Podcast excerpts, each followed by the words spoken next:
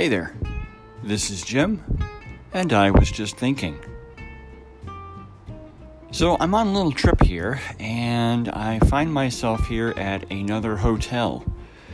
And uh, one of the things that I find I have to use in my training from time to time, either because of weather or situational issues like finding yourself in a hotel and not having a good place to go for a run in the morning, is uh, needing to use the treadmill. Yeah, the treadmill.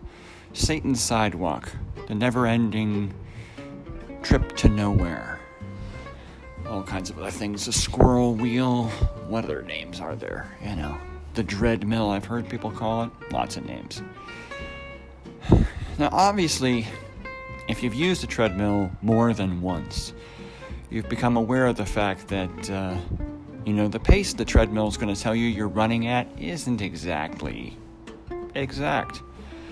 So, using a treadmill needs to be, I think, a little bit more scientific and um, you need to plan it out a little bit better as to what you're really going to take uh, away from a treadmill workout.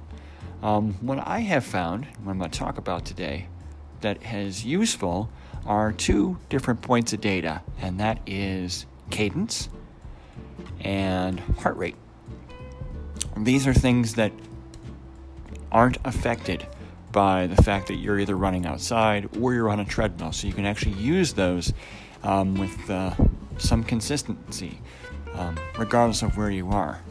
Um, heart rate obviously is nice because you can look at see where you are in the different zones. Did a 5K run today on the treadmill here in the hotel, and I just wanted to keep myself in zone three, which for me is. Uh, in the uh, 130s to low 140s for our heart rate. Um, so I got some aerobic benefit out of it, um, but I wasn't trying to, uh, you know, wasn't trying to kill myself um, today. Uh, and the other one, of course, being cadence. And by cadence, we obviously mean how fast are you picking your feet up and putting them back down. Um, thing that's nice about cadence is cadence can kind of help fix lots of bad things in your form.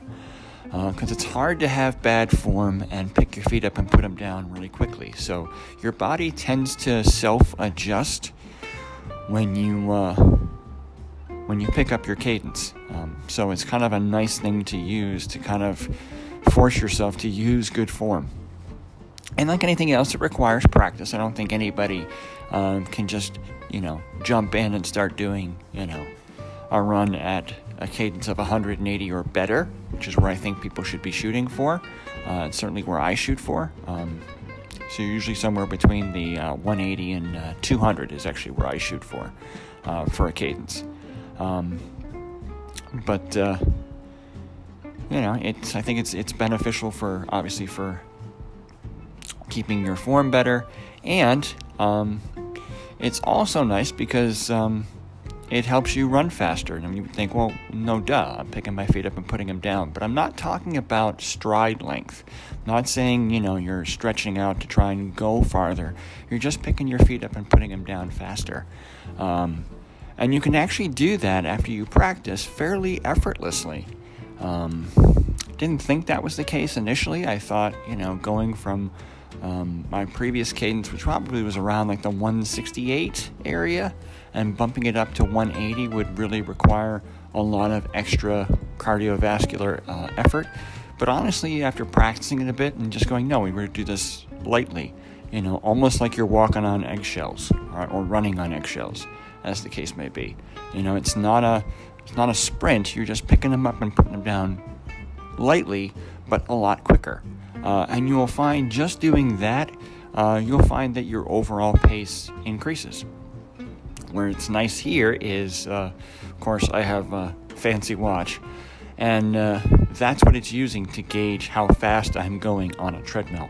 Now, the treadmill thought I was doing 10 minute miles, but based on my cadence um, and what that would have been if I were outside, uh, my watch thought that I was doing uh, about an eight minute mile, um, which was kind of cool. So, um, and probably pretty consistent. If I was running that cadence outside, I probably would have been close to an eight minute mile. So it's not that far off. So, uh, just two things to think about when you find yourself having to run on a treadmill. Uh, don't run into many people that enjoy running on a treadmill. So, when you have to do it, you might as well have like a, a reason to do it and things to look at. Um, so, uh, I would put forth the cadence and heart rate um, because, of course, they translate when you get off the treadmill and then go run outside again. So, there you are. Those are my thoughts for today. Enjoy your day. Thanks for the download. Talk to you next time.